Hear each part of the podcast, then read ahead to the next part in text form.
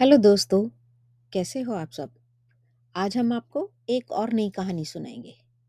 और कहानी का नाम है हाथी और भालू की कहानी। तो चलिए कहानी शुरू करते हैं। एक जंगल में एक हाथी रहा करता था। वह बहुत ही दयालु था।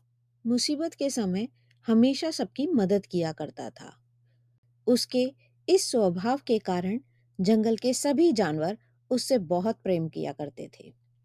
एक दिन हाथी को प्यास लगी और वह पानी पीने के लिए नदी के किनारे पहुँच गया। वहाँ उसने देखा कि नदी के किनारे एक बड़े से पत्थर के नीचे एक मगरमच्छ दबा हुआ है और दर्द से करहा रहा है।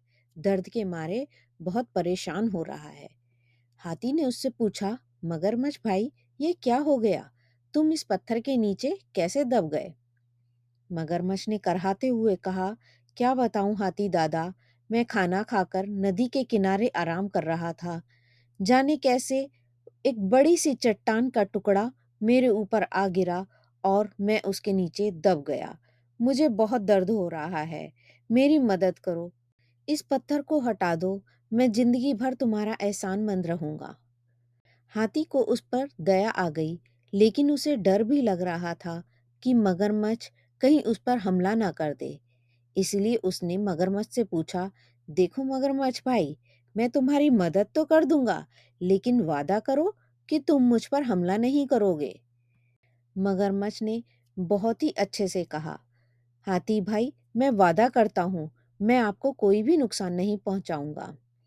हाथी मगरमच्छ के पास गया और उसकी पीठ से भारी पत्थर हटा दिया, लेकिन पत्थर के हटते ही उस मगरमच्छ ने हाथी का पैर अपने जबड़े के अंदर डाल दिया। हाथी करहा उठा, बोला, हे मगरमच्छ भाई, आप तो मेरे साथ धोखा कर रहे हो। आपने तो वादा करा था कि आप मुझे नुकसान नहीं पहुंचाओगे, और मैंने तो आपकी मदद की है। लेकिन मगरमच्छ ने हाथी का पैर नहीं छोड़ा। हाथी दर्द के मारे चीखने लगा।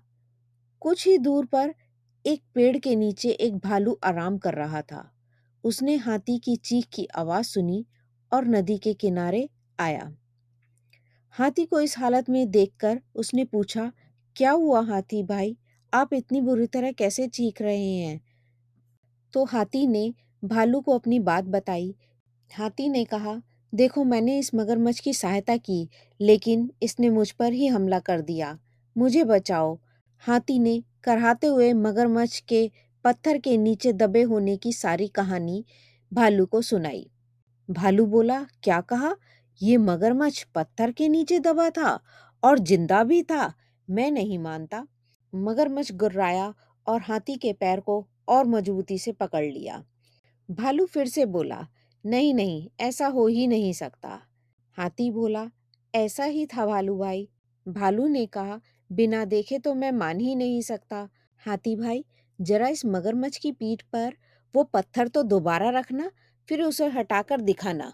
मैं देखना चाहता हूँ कि क्या वाकई मगरमच्छ इतना बलशाली है कि उसकी पीठ पर इतना बड़ा पत्थर था और वह ज़िंदा था। मगरमच्छ भी तैयार हो गया, क्योंकि वह दिखाना चाहता था कि वह कितना बलशाली था। मगरमच्छ हाथी का पैर छोड़कर नदी के किनारे की तरफ़ चला गया। हाथी ने उस पर वह भारी पत्थर उसके ऊपर रख दिया। मगरमच्छ भालू से बोला, ये देखो, मैं ऐसे इस पत्थर के नीचे दबा हुआ था। अब यकीन आया तुम्हें? इसके बाद हाथी ने आकर पत्थर हटाया था। चलो हाथी, अब दोबारा से इस पत्थर को हटा दो, मगरमच्छ ने कहा। भालू बोला, नहीं हाथी भाई, मगरमच्छ मदद के काबिल नहीं है। इसे ऐसे ही पड़ा रहने दो। आओ, अब यहाँ से चलें। तुमने इसकी मदद करी, लेकिन इसके बदले में इसने तुम्हारे साथ गलत किया। मगरमच्छ वहीं चिल्लाता हुआ रह गया, करहाता हुआ रह गया और वह दोनों, हाथी और भालू, अपने रास्ते निकल गए। तो देखा दोस्तों, इससे हमें क्या शिक्षा मिलती है? जो भी हमारी मदद करता है, उसका हमें धन्यवाद करना चाहिए, ना कि उसके ऊपर कुछ गलत आरोप लगाना चाहिए।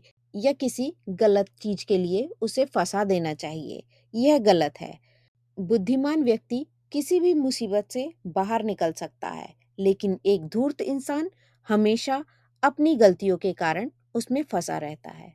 तो चलिए दोस्तों, फिर मिलते हैं एक नई कहानी के साथ, एक नए अध्याय में।